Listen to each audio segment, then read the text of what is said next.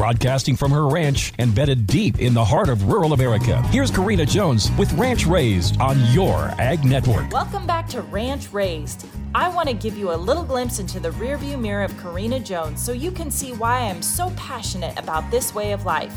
I grew up with a great grandma that was tough as nails, even though she could not have weighed more than 100 pounds. Visiting her humble ranch home was truly a walk back in time. To open her refrigerator, you would find a gallon jar of fresh milk with a piece of wax paper covering the top. And so, from a young age, I became a cream snob. Only fresh cow cream in my coffee.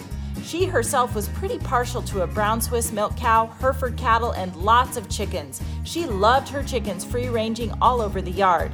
There were baskets full of eggs in her kitchen, and she was sure to send whomever was visiting with a dozen or two. She would pour my sisters and I something to drink in little quilted jelly jars.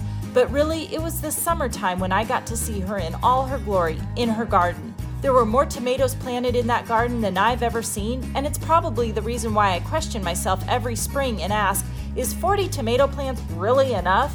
There's just something about being able to raise the food you put on the table for your family.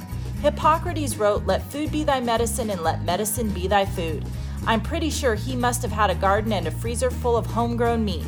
Tune in tomorrow as I continue down this dusty trail. Check out more stories and markets at youragnetwork.com. Tune in and turn on to Your Ag Network, winner of the prestigious Best Market Cast in the nation from the National Association of Farm Broadcasting. Join the Air Force with four time feature award winner Monty James, NAFB President Lori Boyer, and award winning market analyst Brian Hoops.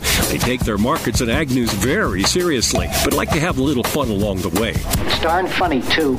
Check out Your Ag Network on this great American radio station or hit youragnetwork.com. Well, I like sometimes they're funny.